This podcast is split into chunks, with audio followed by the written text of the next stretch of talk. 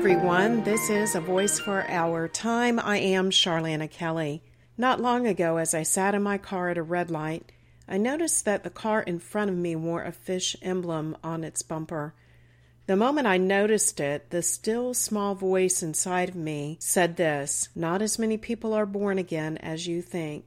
I have to admit it was a sobering moment. We naturally want to believe the best of every person.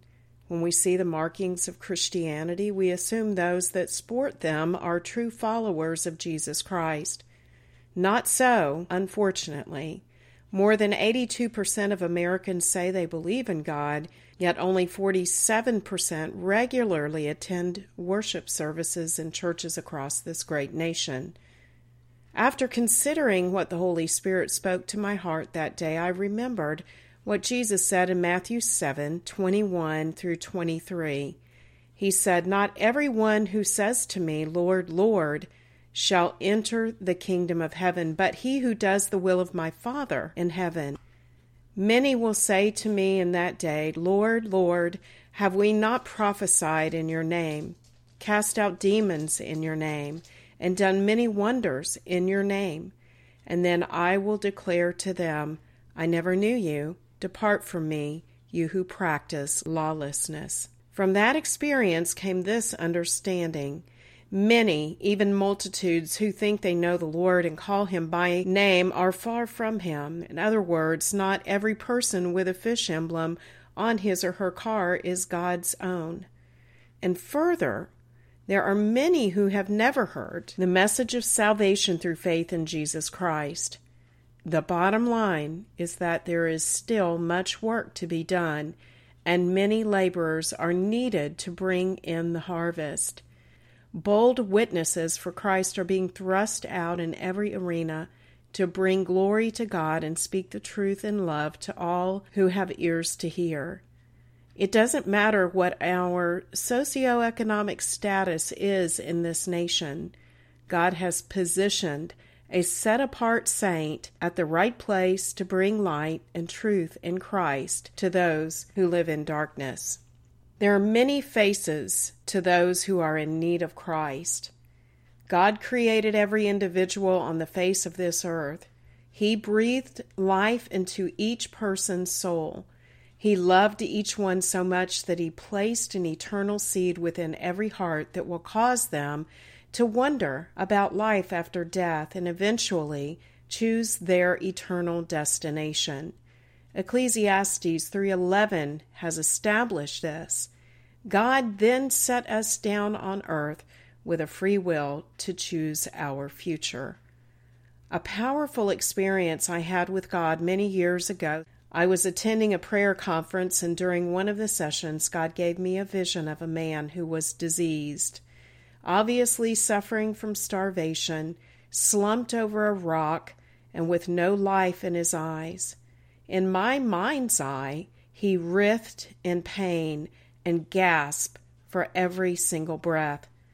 I realized that the spirit of this man struggled violently within him for life, but there was none.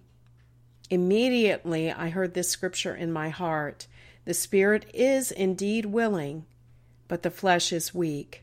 Mark 14:38. The spirit within this man was willing to receive life, even struggling to find it, but his flesh was so sick and hopeless that it was overpowering the spirit within him. Shaken to my very core, I was never the same again. Never again would I look at people as I had, nor would I judge their outward condition. It was forever settled in my heart that the spirit within each person is struggling for life. Even when the outward condition seems to have it all together or seems determined to sin and live in destruction. From this experience, I learned not to make any assumptions regarding the salvation of another person. I now believe that when we encounter a person in need, no matter what he or she looks like or how he or she is behaving, we should try gently to ask if he knows where he'll spend eternity and try to lead him or her in a relationship with Jesus as Savior and Lord, not trusting in his or own works, but in the finished work of the cross. My experience also forever changed the way I respond to and care for people, whether saved or unsaved. God established our path and numbered our days before we were ever in our mother's womb. You can find that scripture in Psalm 139. He has a wonderful purpose for each of us, but we will never fulfill that purpose until we submit our lives to Christ and allow the Father to lead us by His Spirit straight into the glorious plan He has. To me, the saddest thing on earth is unfulfilled purpose.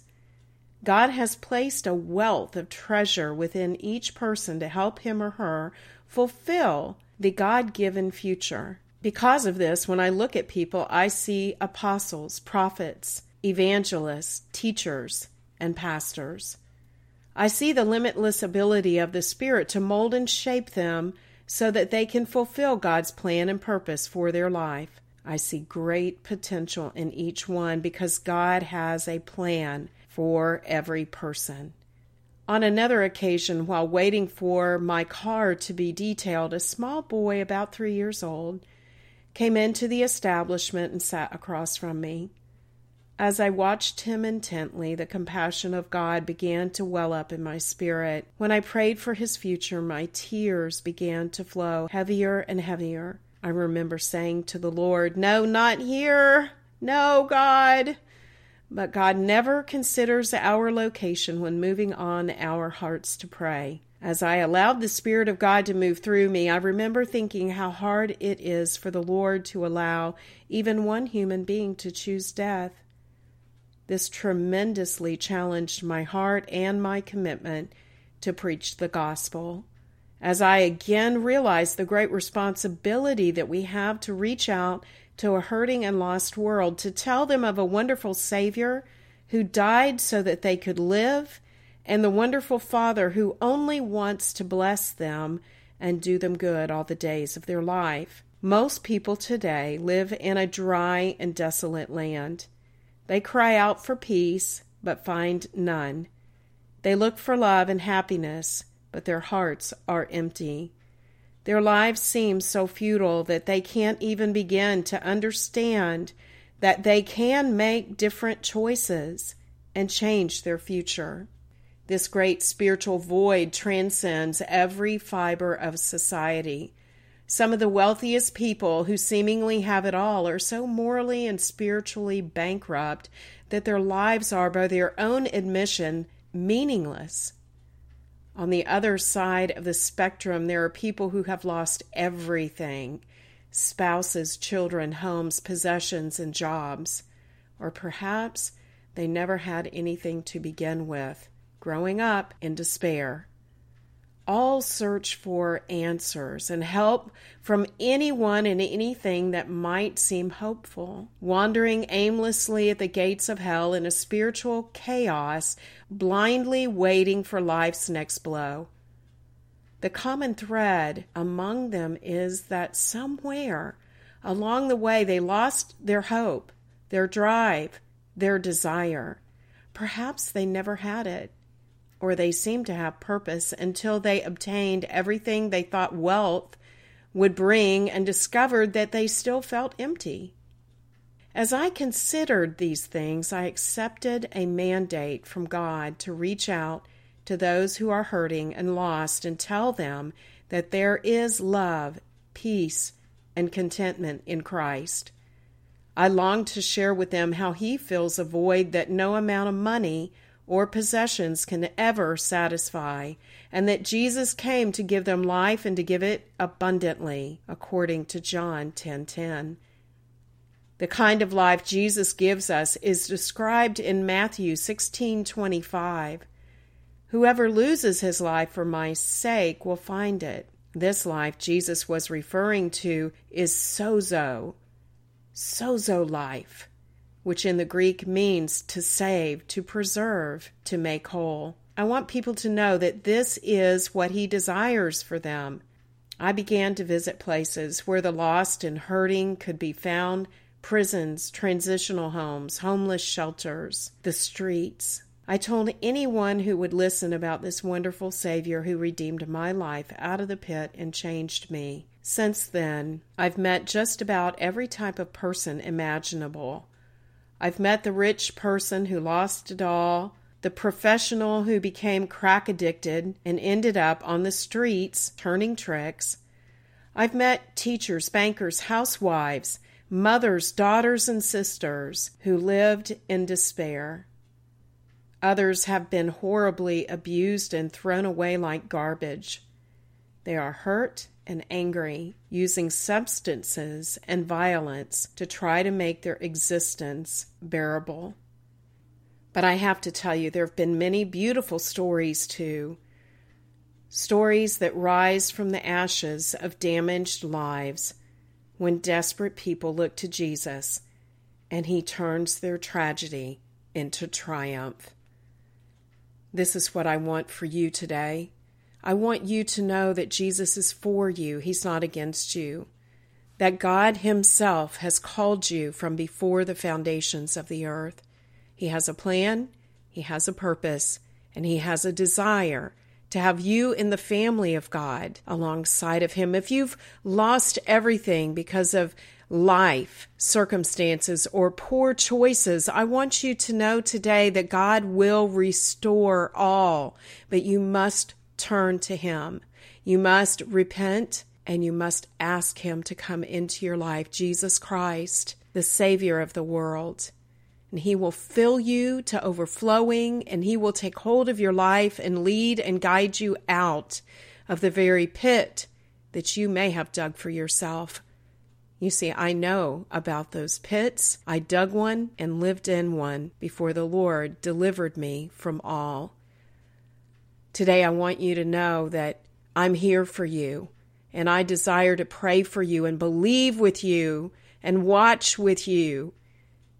If it's regarding your children, regarding your job, regarding your home, regarding your finances, regarding your marriage, it doesn't matter.